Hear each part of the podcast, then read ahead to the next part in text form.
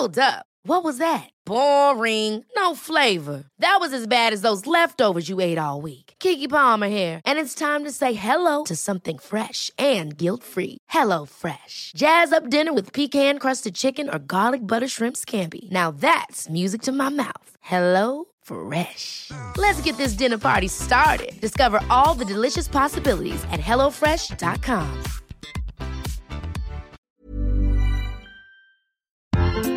Hey, it's Liam Geraghty, the producer of Rosemary McCabe's How to Be Sound.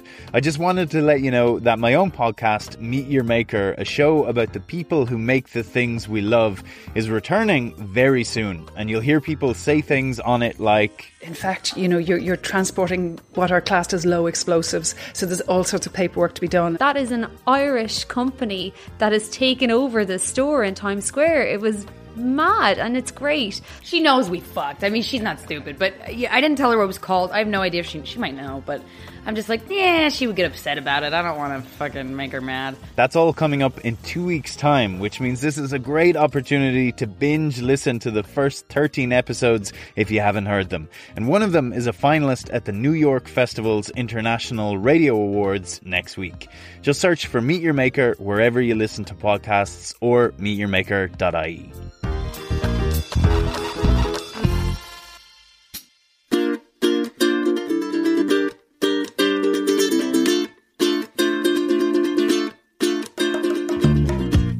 And welcome to How to Be Sound, your fortnightly guide to being that little bit better at your everyday life. Hosted by moi, Rosemary McCabe. That was my Miss Piggy imitation, which is really bad, and I'm never going to do that again. In this episode, I'll be talking to Kirstie McDermott, co-founder of beaut.ie, former editor of Stellar Magazine, beauty guru, cat lady, and content queen, about the future of content both online and off. But first, some updates. If you've listened to this podcast before, you'll know that I have a Patreon account, but what you may not know is that I've lowered the barrier for entry. And you can now start your donations at $1 a month, which is about 89 euro cents, which will guarantee you membership of the How to Be Sound book club, plus it'll give you access to Patreon-only content. I'm basically going to be using it over the next while to upload some writing that I've been working on, so if you like the podcast, or you like my writing, or you just like me, or a combination of all three, it would be great if you would support me financially by donating that minuscule amount of money, and you can do that at patreon.com/howtobesound. Secondly, let's talk about ads. I've done the odd few ads on How to Be Sound, and I am 100% up for doing more. Give me money. If you have a company that you'd like to expose to my listenership, really sound people, around 90% of whom are women and 80% of whom are based in Ireland, drop me an email at rosemary.mccabe@gmail.com with an A in my Mac. Now, let's get on with the show. Kirstie. Hi. Welcome to our high-tech studio. It is incredibly high-tech. I'm sure this isn't what you were expecting from your How to Be Sound experience. Oh, I've worked in the Irish media. It's absolutely perfect. We are mad professional. When I first started the podcast, I decided I'd ask every guest if they remembered where we first met. Right? And then I totally forgot about that idea. And then I remembered it again when you were coming on, so I want to know, what do you remember? Oh my God. It's met. Probably one of the blogger meetups, one of Damien Mulley's blogger things, isn't it? It was in Arnott's when I was your stan, super fan. I think you meant my cat. No, like, what? No. Really? I was in a cat costume and I was swiping other cats. No, it was in Arnott's when you and Aisling were doing an event for, I think it was the first beaut.ie book. Oh yeah, okay. And I think I'd gone along with my mom. And I think I'd either bought tickets or I'd put my name down and been I'm not sure if they were paid for, if they were free. I remember it was for the first book, yeah, and it was around Christmas time, wasn't it? Yeah, yeah. And the two of us went along, and you guys were there. I think your mum was there. Yeah, she and I remember because I think at the time I was probably still in college, or I just started maybe working in production at the Irish Times, and I just remember thinking that you were both very glamorous. Well, you weren't wrong. No, in fairness, you weren't wrong. Look at me now, and you were wearing fabulous lipstick, which a habit you've maintained until this day. Do you like 47 years later? Fuck off. That makes me look bad as well. Obviously, our relationship has gone from strength to strength. Yes, it has. It has grown and flown. And we can talk about our time working on top of and under one another, respectively. Christ. Kirstie was the top in that relationship. But were you the power bottom, Rosemary? No, I was a versatile bottom. Let's go back a little bit. You first set up beaut.ie with Aisling, way back when. 2006. And what was the landscape like when you first set up beaut? you know, did you think it would end up being a job? No, it was angry men. That's what it was. Angry men who You were angry men, or the landscape was angry? The landscape was angry men. And they were unbelievably sexist. And then we had a couple of champions in people like Andrew, who was 20 Major at the time, and Damien Mulley, who were both always really supportive of us. Oh, yeah, 20 Major's a ride, isn't he? Oh, he's an absolute ride. Hi, 20 Major. And a really nice guy, really, just a really sound man as well. They were very much on our side in terms of what we were doing, but then there was this just very kind of neck beardy type something daddy, wasn't it? Oh God, I can't remember who he was, but he was just this owl lad who really hated the pair of us because he thought that we weren't doing blogging right, when it turns out we were actually doing blogging much better. So it started as a hobby, really. It was something I wanted to do because I was working as a web designer at the time, and I thought, you know, this would be a nice thing to do as kind of a personal project on the side, because I probably wasn't getting to do a lot of the sort of things I wanted to do within my day job. And it was my idea, and I asked Aisling, would she do it with me? And it just kind of took off from there, because there wasn't anything like it at the time. And it was very much, the landscape at the time was very much, people were pissed off at women's magazines. They were lazy. There was a lot of shilling in them. A lot of what is happening right now. It's amazing how things have come 360, to be honest with you. A lot of what's happening right now in blogging. Within blogging, or within influencing, was very much how the media landscape was being seen at the time. So blogging was very, very fresh. And as a result of that, I think, and also as a result of the fact that we were the earliest adopter. That was me. That was me, everyone. Meant that we had an audience really, really fast. And we had these whopper figures really fast as well. We were getting like 20,000 people looking at the site a day really quick. And so it became apparent that we were going to be able to make some money off it. Not in the way that people are making money now, but from affiliate links, which we always declared. I have to say, we were always just... It never occurred to us to not declare all that stuff because... But you know what? I think that might be because of the difference in kind of sentiment towards bloggers then versus now. Yeah. But obviously then you were the guys who were coming in and doing the honest reviews, and you were the guys people trusted, whereas magazines were selling out, whereas now people think bloggers are selling out. So they're very like, oh, another affiliate link. Whereas back then they were like, great, I'm happy for you to get commission. Yeah. I think. They were. I think all the way through this entire process, which I kind of feel like I've been there from the wild, wild west. Like I started working in web design around 97 when there was very few. It was like GeoCities. Yeah, it really was an angel fire. So I feel like I've kind of been here all the way through it. And it still is the wild west in a lot of ways. And there is still a long way to go for regulation to happen and for people to really feel like they're not getting ripped off in so many different ways. Websites used to cost tens and tens of thousands of pounds or euro for not a lot. And that has changed. And then apps started to cost a huge amount of money. And then that has changed. And now you're getting people charging like so much money for a photograph on Instagram. Yeah. There's actually not really a huge amount of justification for that. Well, there isn't in a lot of ways, to be honest with you. I'm like widening my eyes going, shut up, Kirstie. Well, if I want to charge someone £2,000 for a photo, I work in an agency and there isn't, to be honest. So, you know. And, you know, I mean, I think... Like from the point of view of somebody who does occasionally charge people to put photos on Instagram, I think it depends on whether or not you can go forward and go, you know what, I did this with this brand and they got this amount of engagements and like this, like not just engagement, but, it's but qualifying they got this amount of sales. Yeah. What's the KPI and you know what was the ROI on the activity? It's all that stuff. There's nothing wrong with making money. There is something wrong with taking the piss. Yeah, and that's where we are at the moment. And what kind of money were you? So like back in the day with Beaut, what was your main revenue from? beaut.ie, because I know you had your full-time job, so that was probably your main revenue for most of the time. Yeah. But then once it started gaining traction, was it banner ads? Was it competitions? Yeah, we made money off banner ads. We had an agency. But like banner was never a massive amount of revenue because banner doesn't make you a lot of money because it's sold on a case of ticks per thousand and it's tiny and it's diminishing all the time. It would have been bigger then, but to be honest, I don't remember what the figures were. So we made money on banner. We made some money on affiliates. Sales, and then we would have made. I'm trying to even think how. When we'd work with brands, like we'd launch a new product with a brand, and we'd invite our readers to it, and run competitions. But the one thing that we would never ever do was sell reviews, and we were constantly asked to do that. Sorry, but that flies in the face of any editorial integrity you ever want to have. You've completely lost it straight away if you were going to take money off a brand to review something. It's never going to be honest. So we were constantly asked to do it, but we had enough savvy and editorial integrity ourselves to go, no way. I mean, we were asked to do stuff all the time, but it wasn't. It was about the money, obviously, because I was making a living from it partly at one point. So I needed to make sure my income was there, but not to the extent where I was going to just do anything. Yeah. Definitely not for either of us. And we used to turn down things all the time. Like, we were asked at one point to be the faces of a new Irish beauty website, like a transactional one, sort of, one that would be selling in all sorts of different brands. And we just said no because we felt that it would compromise us too much. Oh, yeah, of course. Yeah, yeah. Whereas that's the kind of thing that people do all the time now without even thinking about it. But I think, at that point, did you have a background in journalism? Had you been writing at that point already? No. Oh, interesting. Because I have a design degree. I went to NCAD. Because I always thought that you had been writing before that, and I was always like, well, Kirstie was a journalist. No. Because, kind of the excuse that I make for a lot of the younger bloggers now is that I'm like, well, they've never done anything else. They've come from school or maybe from college.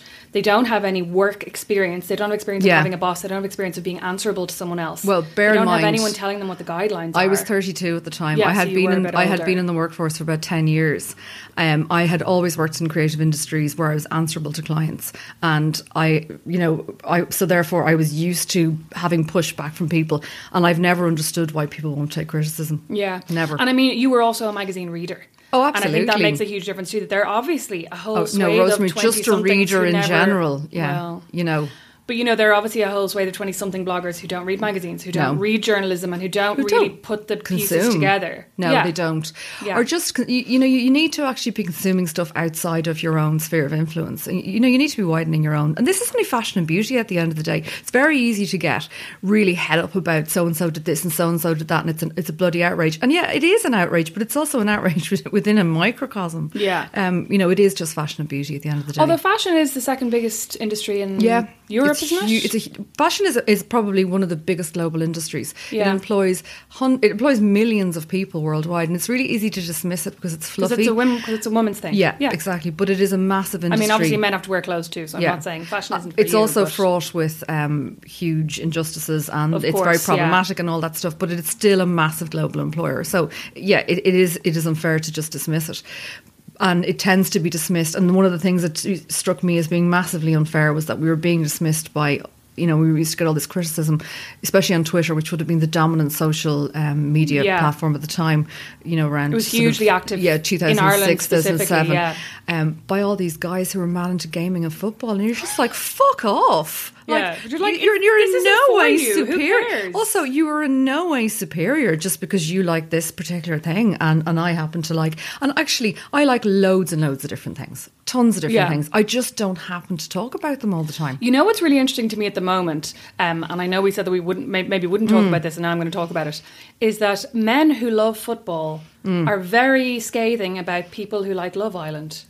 I think there's nothing better morally about watching football than there is about watching Love Island. Like, this isn't a zero-sum game, and I think people forget this. And I know I'm always talking about zero-sum games, but... I like it too, because it's a really good way of explaining one thing is not equal to the other. Yeah. You can actually like all this stuff, and it doesn't make you a better or worse person than the other. Yeah. Absolutely. Like, you can be pissed off that somebody in the office made a joke about women being in the kitchen while also acknowledging that women in Iran are being stoned to death. You know what I mean? That, like, those aren't on the same level. When people go like, you give out about injustices in Ireland, why don't you try living in the Middle East? You're like, well, see, that is just reframing the argument in a really unhelpful way.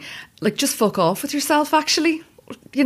Piss off. That stuff is so, so annoying. Yeah. And it's always done by somebody who just doesn't want to engage. Yeah, well, who doesn't have an argument for what you're talking about? Absolutely not. And that's the only thing they have. Yeah. But let's get back to you, Kirstie. Okay, great.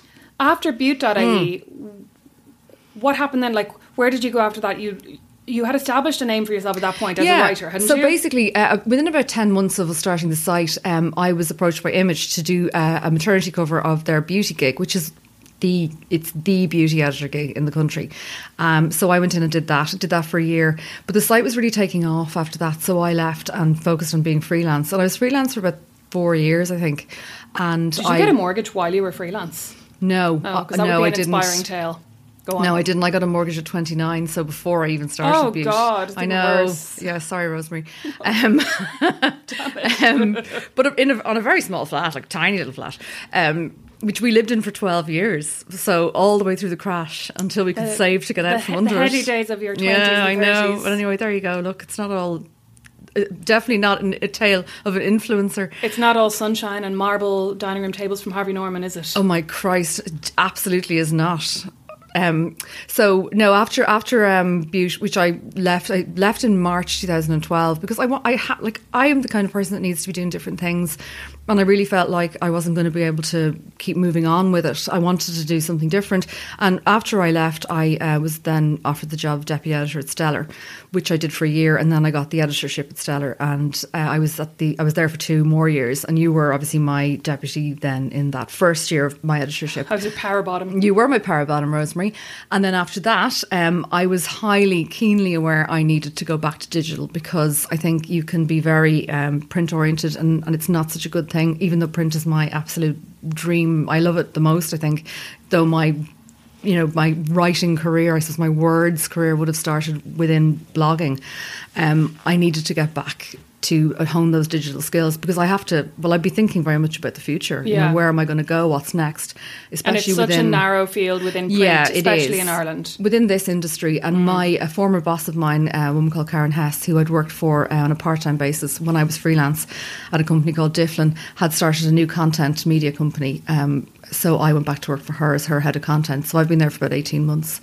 And since the beginning of this year, I've been kind of doing my job, and also I've been kind of working on House and Home magazine as well, so I've got a bit of magazine work in the mix as well, which I really love, actually. You get to do your two things that you're interested in and passionate about. And then in the middle of all of that kind of freelancy stuff over the last few years, I've been lecturing.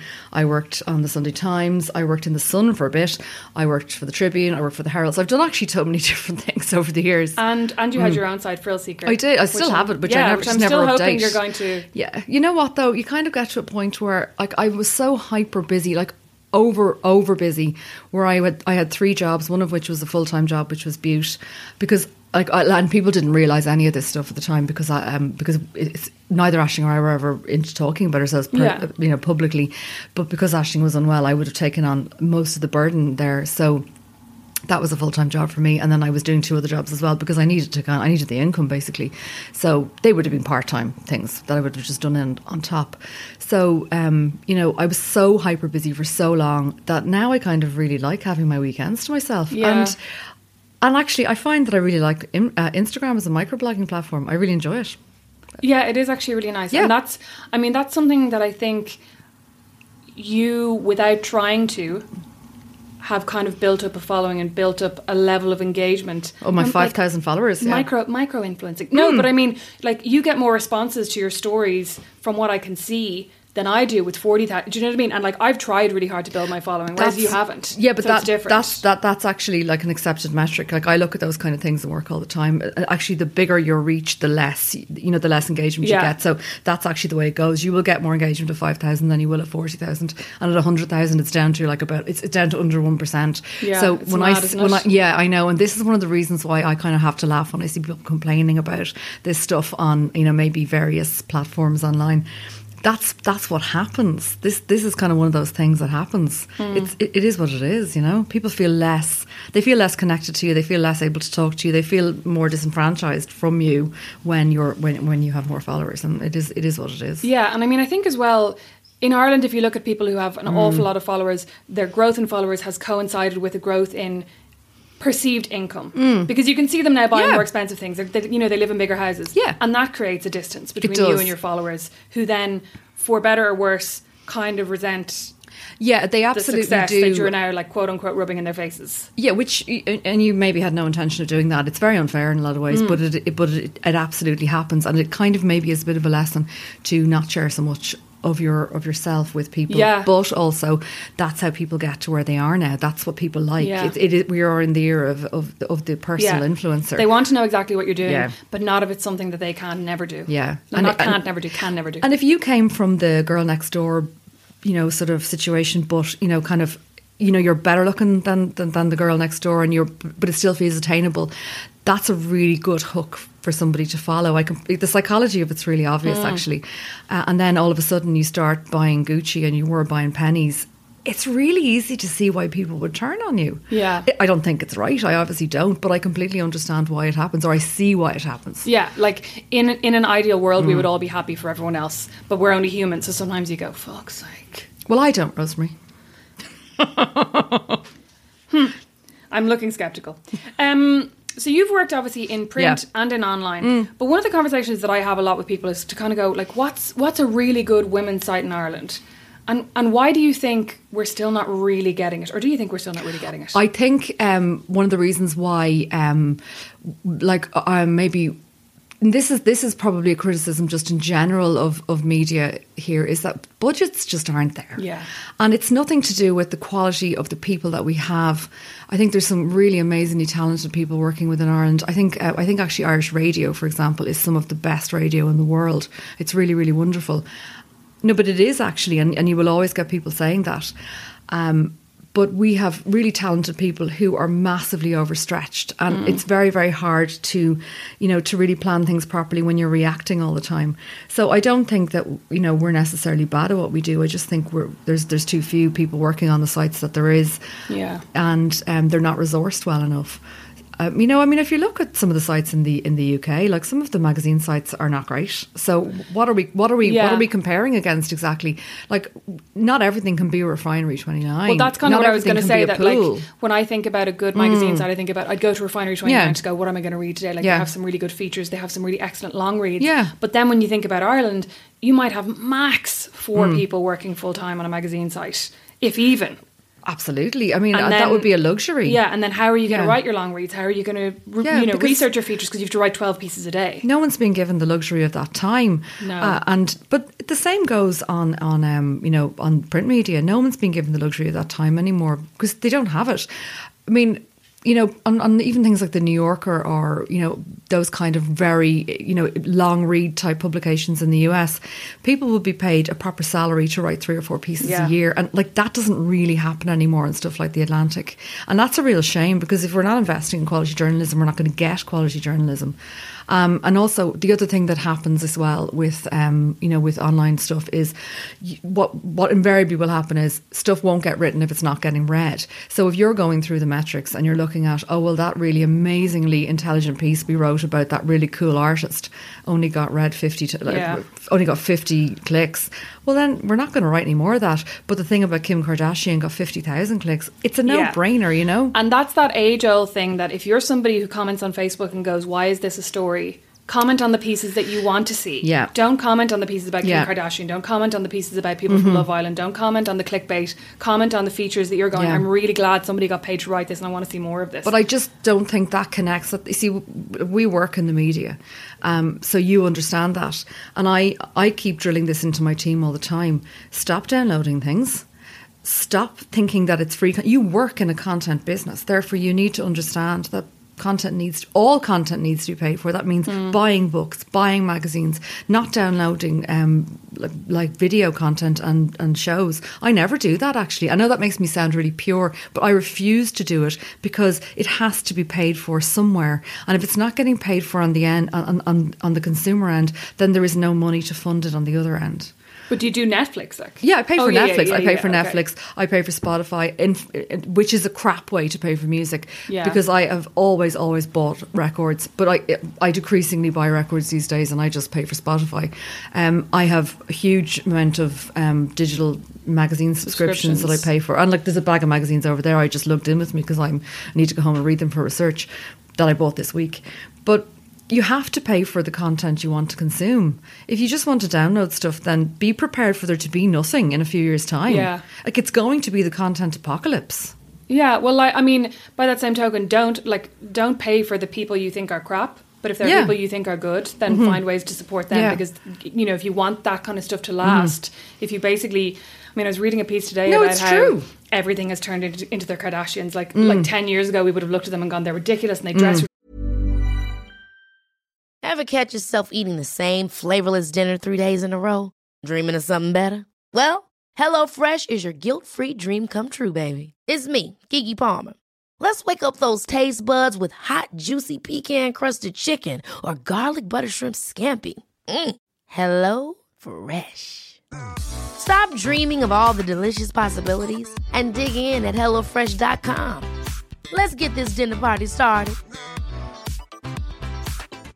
Quality sleep is essential. That's why the Sleep Number Smart Bed is designed for your ever-evolving sleep needs. Need a bed that's firmer or softer on either side? Helps you sleep at a comfortable temperature? Sleep Number Smart Beds let you individualize your comfort, so you sleep better together. J.D. Power ranks Sleep Number number one in customer satisfaction with mattresses purchased in-store. And now, save 50% on the Sleep Number Limited Edition smart bed for a limited time. For J.D. Power 2023 award information, visit jdpower.com/awards. Only at a Sleep Number store or sleepnumber.com.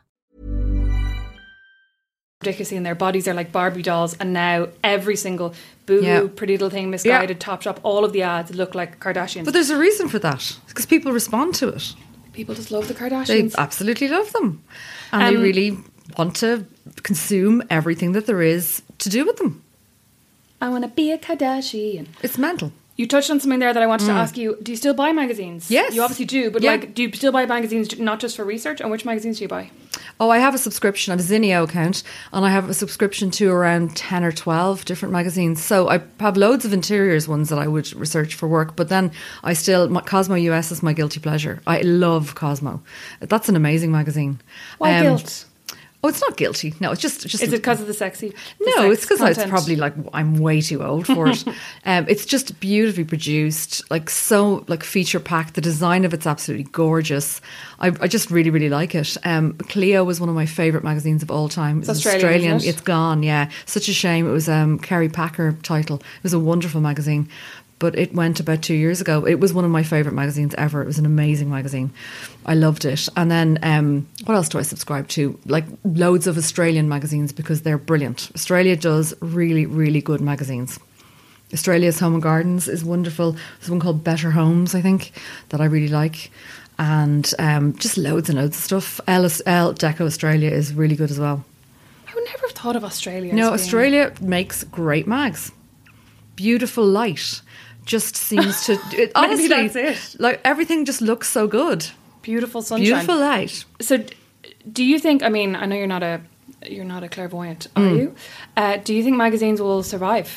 Yes, I do think magazines will survive. But I think magazines will survive within niche, and I think that they will survive within the realm of branded content.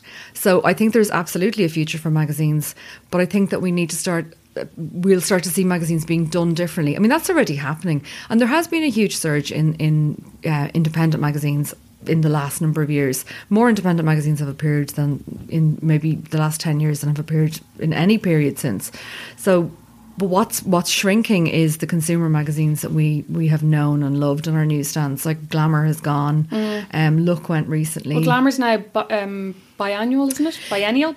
Yeah, and it was a kind of, and actually I did buy it. It was a beauty issue the last time, and it was kind of it was a bit odd actually, but you know, they're obviously still figuring out what they're going to do. Yeah, or maybe it was just a way to satisfy the advertisers. Who knows? So if it appears again, then whatever. Yeah. And there was a company went, and that was it. They had done a really nice job with that actually, and then it just disappeared. Mm-hmm. So magazines are just shrinking and shrinking and shrinking all of the time. But the ones that are shrinking are the ones where it's very easy to get their content online. So the kind of fashion, beauty, gossip, that sort of stuff. Yeah, I don't think you can replicate Chat and Take a Break. I just think they're going to stay. Also, the ones where maybe their audiences are aging and there's no similar audience, like the Radio Times, the RTE Guide. I don't think they're going to last forever either. Because why do you need... Remember, we all used to buy the RTE Guide at Christmas. Yeah. Religiously every single year. Is there necessarily a need for a title like that going into the future? No, I mean, similar to Glamour, when you think about it, the Glamour was very celebrity news, fashion trends, all stuff that you're going to get 2 weeks ahead online. So you don't need it. Yeah, I mean, and that was kind of Look's downfall, and it'll probably be Grazia's downfall as well. Because you know, you're looking at some sort of celebrity strapline on Grazia and you're like, but sure, I knew that last week. Yeah, so, 5 days ago. Because it went to press last, you know, so it had to, of necessity. And I mean, they probably are tightening their press turnovers. You know what I mean? That they probably are going to press on a Thursday and coming out on Monday, but it's still too long when everything's so instant. But what is actually increasing in, what is doing well in magazines is luxury. And one of the reasons for that is because people who have a lot of money to spend are willing to invest or willing to buy a magazine to look at it. And you can see that across things like Love, and you can see it across Vogue. And Porter is a really, really good example of this. So Porter grew from an e-commerce business. It grew from Net Porter. Yeah. And that is like a bizarre thing to have happen now in the age of magazines shrinking, for an e-commerce business to launch a magazine and to have it increase. Yeah, it does seem backwards, doesn't it? 10% year on year, Porter has increased in circulation. So it's actually doing phenomenally well. ASOS is another example of an e-commerce brand that launched a magazine. That is, people fight to get that magazine, and one of the reasons why it's so covetable is because you can't buy it. You have to be a premium subscriber to get it. So there's all these examples, like Acne Paper is another example of that. So where brands are putting their customer first is a really good way, is a good example of where magazines are going to go. It's marketing essentially, but it's content marketing. And I think that's one of the reasons why magazines maybe 10 or 12 years ago were dying, is because they weren't talking to their reader. They were talking down to their reader. Nobody wants to be talked down to. They want to be understood. They want to be loved. They want to have a conversation. They want to be given really useful content that is relevant to them. So one of the things when I was looking at House and Home in January was to put more people into that magazine, to put lots more tips into it, stuff that is expert, that is going to give you a lot of interesting and useful advice if you are on that home buyer or home renovation journey, because that's what a magazine should do. It should provide you with something, lots of things actually, that are very valuable to you, so that you are well, you're going to keep it. Kind of harking back to the day when people read magazines, cut out things and put them on their fridge. You know what I mean? That your mom would always have a recipe from a magazine that you could then have something on, you know, on the fridge that got. I'm going to do that with the living room. Here's a really good idea for book storage. But you have to really understand your user, your user persona. That's that marketing term. But like, a lot of magazines are marketing. Do you remember we had a user for Stellar? We had a reader, and she was Sarah, and she was 27, and that was a piece of work I did when I started, because I had done a lot of marketing over the years of like doing Beaut, and I think maybe that piece is missing with a lot of. This generation of bloggers and influencers, because it's very much about them. It's not about what they can offer their reader or their viewer. They don't really care about that, possibly. I mean, I'm sure some of them do. I can't generalise because I don't really know. No, but I was highly focused as a blogger on... I'll just talk over you there, Rosemary. Yeah, no. But I mean, just like as a blogger, I think you're not going into blogging thinking, what can I give people? There is an ego and narcissism thing that you're going, what can I share? Like, what of me would be of interest? I think what can I get, maybe? Sometimes. And I don't think we were that bothered about it. But you probably didn't get as much stuff as they get now either. No. Can I tell you, when I was Image's beauty editor, I used to get so much stuff. And when I did Beaut, I used to get so much stuff. And it all diminished over the years. Oh. I used to get bucket loads of things. But like, what free lipstick? What was the best free thing you ever got? Oh, I went on a... well, this can turn into like, what was the best press trip. I went on a press trip with Nivea once, where I was flown on to Hamburg and then put on a cruise ship, and Rihanna was flown on, and she did a 20-minute set. And like, did she have to talk to you? No, because no, she never talked to me personally. But, no, but I mean, she didn't have to schmooze, like. No, and then they flew her back off again, and the entire German football team was on the boat as well, and it just sailed up and down the Delft for a night, and then we all went home again. I'm kind of more excited about the German football team than I am about Rihanna, to be honest. Well, I didn't know who they were. Well, I mean, neither would I, but I'm sure they had great cabs. That was pretty good anyway. That was a good one. Oh, there's been millions of things. I can't even think. On the future of print, where do you think bloggers fit in? Do you think they do? Will bloggers survive, or will they all be unveiled and it'll all be over? No, I think the regulation is going to come. I mean... Do you remember, like, this is to completely, like, look at a totally different industry. There was a time probably 20 years ago when electricians were complete cowboys, and then regulation. No, seriously, I often liken bloggers to electricians, right? Because that industry got completely regulated, and they all have to be a member of a certain group, which I now completely forget the name of. But if it's Recce or something, I can't remember it now. But if you don't get an electrician who's a member of that group, then they're an absolute cowboy. So I think regulation is coming, and the ASAI just don't seem to be doing it quite right yet, but they are going to have to be regulated, because if, you know, lots of people are crap at their jobs, quite frankly, but generally they work with other people who are going to sit them down and give them tasks and you know, bring them up to speed. And but also even if they don't have bosses, they have colleagues who like that will sit them down and go, you know, that piece of work that you did, you know what I was thinking, wouldn't it be a little bit smarter if we turned it around like this, or have you seen that this person's actually already done this, so let's do this, or you know that thing that you agreed to do for this person, here, why don't you not do that, because that's totally taking the piss. But in fairness, Rosemary, like, if you were somebody who was you know, you were gorgeous looking and you were doing really well, and I was gorgeous looking. Well, obviously we both are. But you know what I mean. And your Instagram was taking off, and you were getting approached by brands left, right, and centre, and no one had ever turned around to you and gone, "That's not how you spell that. That's atrocious. That's really lazy and sloppy." Why wouldn't you think? Of course, I'd be happy as Larry. I'd be taking the money. So I really have to say, like, I think that it's very unfair a lot of the time that I really have to say that a lot of you know, criticism gets levelled at bloggers, when actually there's a responsibility on agents, very much on agents, who get left out of this conversation a lot of the time, and on brands, to actually police the stuff. Why are like, if I was commissioning a blogger to do some work, or anyone in fact, I'd want to see mood boards. I'd want to get the gist of what they were planning on doing, so I could go, no, that's not what I want. I want it like this. I would want to see the suggested copy beforehand, so I could proofread it. Like, where's the quality control? You would be a nightmare client. I wouldn't actually. I'd make sure that that they worked, and they got a professional piece of work out of it as well. Yeah. Because that's what a responsible agency should be doing. So I don't really understand this. Like, don't be letting people off loose to create content for your brand, you know, without actually doing any checks and balances. You know, that seems really irresponsible. Yeah, but I mean, I think it is, because it's just all so new. So everyone's just going, let's just throw money at this, instead of thinking, like, how can we create something good that's going to, you know, that's going to provide value for people as well as getting value for us. They're just going, let's just put up a picture of her drinking that drink, and it'll be grand. You know what I mean?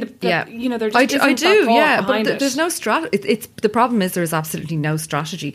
Like, a blog isn't a content strategy. It absolutely is not. It is not a content strategy. It is a part of a content strategy. And asking somebody to just do a Snapchat, which is gone the next day, so you can never measure anything from it, is completely ridiculous. It should go hand in hand with a blog post, with an Instagram, with a Facebook, with a series of things where they're running a mini campaign for you, and then at least you're going to get some bang for your buck, and you can go into your you know, your marketing meeting that month and go, well, we did this and we got that from it, and the ROI of it was this, and we don't think actually that worked that well, and maybe we won't do it again, or that was brilliant and we're going to look for something similar. And you're seeing an awful lot of, like, really badly placed people working for brands that then are quite off. They might have a very quick return in an uplift in sales temporarily, but for those 24 hours. Yeah, but then it's off-putting, because they're not maybe right for the brand and that kind of thing. Yeah, and I think there's also a lack of kind of forethought in going, how can we work with this person for 6 months? Instead of going, let's do a campaign this week, and then they do a similar campaign for a totally different brand in the same bracket next month, and then the audience is going, well, you know, she was loving that tan last month, and now she's loving this tan. It looks stupid. Exactly, and are promoting one chemist group one week and then promoting another. But, like, that's down to the brand, who should be saying, we want an exclusion zone around this. We don't want you to mention anybody else for 3 months. Yeah, but they obviously won't do that, because that's much more expensive as well. So, like, if you say to a blogger, okay, we want to work with you for a year, we want you to be exclusive, that suddenly becomes 5 figures. Then the net result is that people are pissed off and they're giving out about you online. So, like, what's it worth? What's it worth to you, basically? And, like, I have seen some really good examples of brand content. We talked about one recently, actually, Holly White, who I love and think is fantastic. She did a really good piece with Dyson over their air purifier. Oh, yes. And it was very good. It was very natural. And that's the way branded content should be. Yeah. It should be a piece of work that feels natural, is value to the reader, value to the brand, and value to the blogger themselves. And that's the only way that branded content should work. And actually, I love branded content. I'm incredibly passionate about it. If it's possible to feel sexually attracted to advertising. So do I when it's good, you know, so I'm going, oh my god, that's perfect, like that person, like Holly White, or even like Holly White working with Yonka, because she's all about kind of natural, absolutely skincare, and but she's clearly savvy enough to know the brands she should and shouldn't be working with, and I think maybe that isn't so apparent in some other, but you know what, she's also older. Yeah, and she's in the media. She's also my age, you know what I mean? She's also worked in the media, so she knows what she's at. You know Holly White was Bex and Dan and Bex. I do know that. Would you ever go back to blogging? Not full-time, no. I mean, I would like to think that I will do some blogging again at some point, but I was saying to you, I do actually enjoy having my weekends. Like, I need to spend time with Stan and Boo, Rosemary. You know, Stan and Boo are quite demanding of my time. Those are Kirstie's cats. They are my cats, yeah. You can follow them on my Instagram, which is @KirstieMcDermott. We're about to get to that part. You've totally jumped the gun. Sorry, Rosemary, you can edit that out. And are you going to bring Thrill Seeker back or no? Well, like, it exists. Like, honestly, it had been a Drupal website, which I had had made by a friend of mine, so that I could do all these really, like, fancy things with pages and, like, galleries and stuff. And then it was just a nightmare to maintain. So I got him to redo it into a WordPress site last year, and then promptly wrote two things and then didn't do anything with it again. So, yeah, I mean, my hope is that I will. But I am actually quite enjoying... Like, I mean, I've had not particularly fun year so far, so I've kind of been enjoying... like having my weekends, and like I don't really put my personal life on Instagram because I don't want to. Yeah. So if you don't see me on Instagram for a few days, it's probably because I've been out doing things, seeing friends, having fun, maybe seeing my family. So I don't really, I haven't actually had a lot of spare time over the last few months, and I quite enjoy that. I don't really want to give up a huge amount of my time, but I miss writing about beauty. A lot, actually. So if I do, it will be to write about beauty. And I think people miss you. Like, no, and I mean, your voice... Do you really? Let's do a poll. Your voice writing about beauty, because I think there's a lot of gushing. And I think that's something that you never did with beauty. You know, we definitely tried not to. Even if you liked it. Yeah. You'd be like, I love this product and here's why, but it wasn't like, this is the most amazing thing I've ever discovered. No, because everything cannot be, and this is the thing I think that I find really hard to stomach as well. Well, there isn't a lot of blogging at the moment. Do you not find that? It's all, there isn't a lot of blogging. It's all social media, isn't it? Yeah, it is all social media. I've actually started blogging more lately. Yeah. Like, I suppose kind of strategically, because I'm going, well, nobody's really blogging, so there's a gap.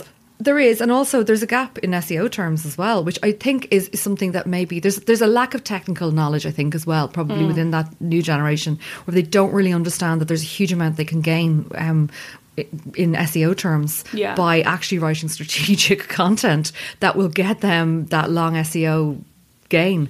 And that was one of the things that I was highly aware of when I was I'm moving my arms around a lot now, you know, where we would write stuff that would be quite strategic, like the 10 foundations you need to know, because people Google that stuff, foundation for oily skin, and then you'd get a long tail evergreen kind of search return on that every single month, so it would keep your figures up. You know, those kind of things are important if you're blogging, and you know, and they're strategic, and it's probably one of the things why, you know, kind of I'm in the job I'm in now.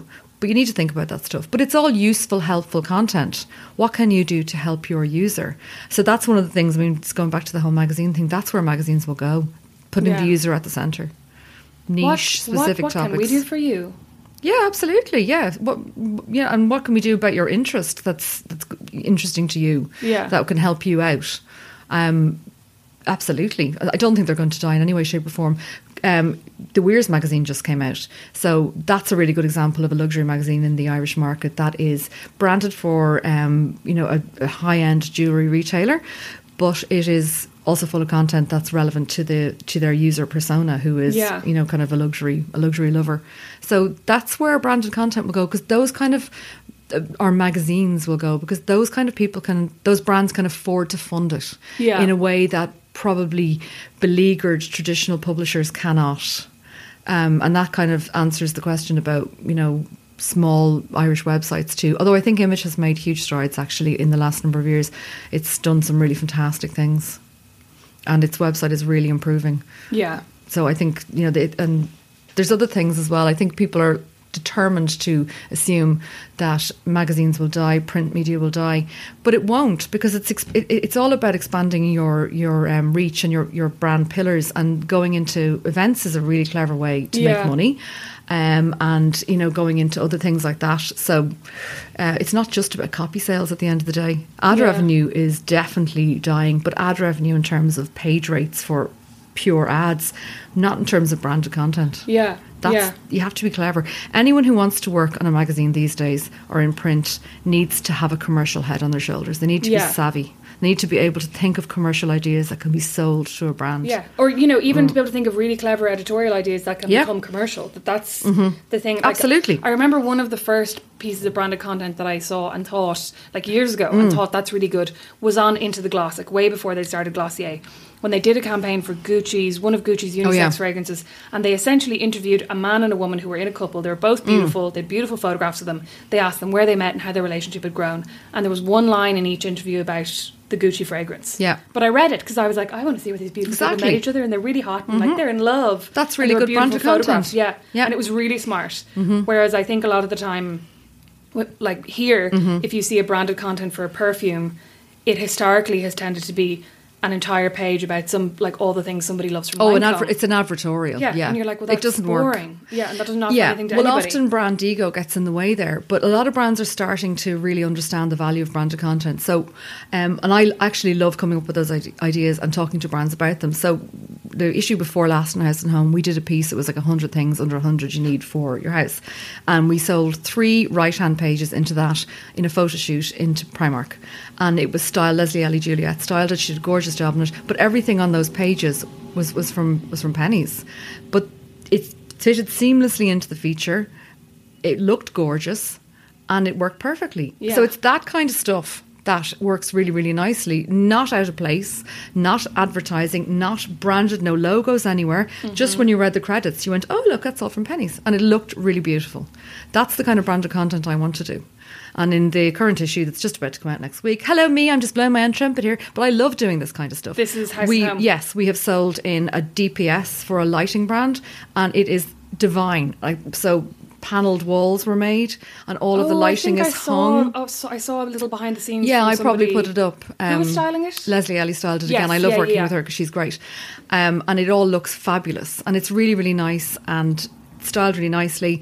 So the kind of thing that you'd be creating anyway as an interiors magazine. Here's 10 lights we love, but it's sold to one lighting brand. Yeah, and lovely because you get to be creative. Absolutely. Do you know what I mean? And you're not, because I think 10 years ago the lighting brand would have come on the shoot. They would have, and gone, like, we want this to be in the centre and this has to be and then we want our logo here, right? There's no logos in any of this stuff. Can we get Brian in because he's on our sales board? But what I must point out, and this is incredibly important, that is always promotion on the top of these things, because they are branded content. They are promoted items, they are sold in. And that's something that print has to observe and does observe and never doesn't observe, because we have to. It's the law. Yeah. I wonder would it wash if you just did like #, Lights Are Us. No. I hate that so much. No, it's no problem to do this stuff. I think also people have to get over the shame that they feel about being paid. There's no shame. It's no problem. I think, if you're worried about what you should and shouldn't declare, just tell people what you're doing. There's no problem. Yeah. Like nobody has ever been pissed off with you for being honest. No, unless you're going, not. I need to confess something really bad that I did. You know what I mean? This is fashion and beauty. It's what you do for your living. Just be really matter of fact and upfront about what you're doing, and there is no need to ever pretend about any of this stuff. There really isn't. Just be yourself. Yeah, well, look, that sounds really simplistic, but if you feel like you're doing something wrong, you probably are. Yeah, well, just let people know what you're doing. It really isn't. It really isn't a big deal. Yeah. Well, what a decisive note to end on. Thank you so much for taking the time out to pop into our glamorous studio. This is where I was going to say, where can people catch up with you online? They can catch up with me mostly on Instagram at Kirstie McDermott, and I'm KIRSTIE, which I had a row with an IT man about yesterday. Oh, and you're at KIRSTIE on Twitter, and you frequently get tweets for Kirstie Alley, don't you? I do, and Kirstie Allsop. Oh, yeah. Yeah. Oh my God, Kirstie Allsop, that story last week about how she flies in business. Look, I got embroiled in that row. I kind of didn't blame her. I got embroiled in that row. Well, I didn't personally, but I just kept getting atted in it. And at the end of it, I was like, oh God, I'm going to mute her. It was actually too funny because she was basically saying that she feels like she needs to instill in her children the lesson that you have to like earn your way into business class. And she and her husband go in business class and they make them go in like steerage. It's gas. And a big thanks to all of you for listening to How to Be Sound, for telling your friends, which I hope you've done, for leaving good reviews, which I also hope you've done. If you haven't, please do leave a review on iTunes because it takes 2 minutes and it really, really helps me. How to Be Sound is recorded, edited and produced by Liam Geraghty, whose own podcast, Meet Your Maker, is currently riding high on the success of a nomination in the 2018 New York Festival's International Radio Awards for the episode Pulling Out All the Stops, which you can find at meetyourmaker.ie. And if you have a spare 89 cents a month, please consider pledging to me on patreon.com/howtobesound. I promise I will try and make it worth your while. Until next time. Ever catch yourself eating the same flavorless dinner 3 days in a row? Dreaming of something better? Well, HelloFresh is your guilt-free dream come true, baby. It's me, Keke Palmer. Let's wake up those taste buds with hot, juicy pecan-crusted chicken or garlic butter shrimp scampi. Mm. Hello Fresh. Stop dreaming of all the delicious possibilities and dig in at HelloFresh.com. Let's get this dinner party started.